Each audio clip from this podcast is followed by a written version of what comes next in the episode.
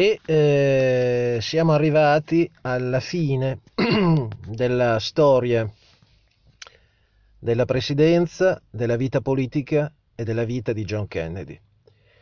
Come tutti saprete, eh, il presidente Kennedy sarà assassinato il 22 novembre del 1963, un venerdì, alle 12.30, in un'anonima piazza di Dallas, la Dealey Plaza, eh, che segna il, il confine estremo tra la città e le grandi highway, le grandi autostrade che portano alla periferia. Kennedy si, trova, si trovava a bordo eh, di un'auto scoperta, la sua limousine Lincoln Continental presidenziale, guidata dal suo autista Bill Greer, eh, dall'autista dei servizi segreti al cui fianco c'era Roy Kellerman, il capo della squadra di protezione di Kennedy, alle loro spalle, seduti sugli strapuntini, dietro all'autista, la moglie del governatore John Connelly, Nellie Connelly, al suo fianco, alla sua destra, il governatore Connelly, dietro a Connelly il presidente Kennedy e al suo fianco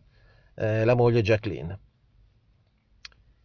Eh, in Dili Plaza si chiude, come dicevo, la vicenda umana e politica del presidente Kennedy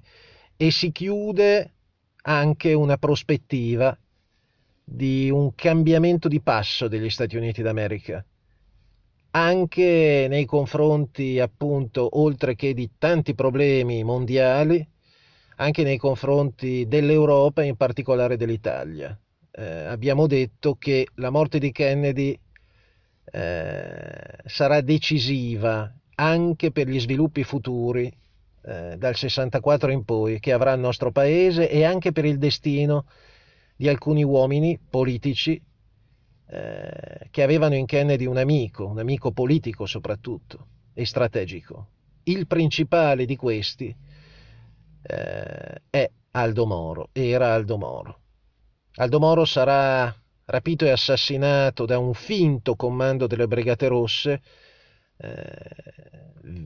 di questa vicenda poi parleremo molto approfonditamente nel, nel capitolo che va eh, dal 1975 al 1995 e, e sarà assassinato 55 giorni dopo. Con la morte di Kennedy ovviamente eh, la politica di Moro perde l'unico alleato possibile negli Stati Uniti. Ma con la morte di Kennedy eh, il mondo intero perde un eh, giovane leader, aveva 46 anni, che nonostante il mondo da cui proveniva, che era un mondo ovviamente di gente arricchita, il padre era un miliardario,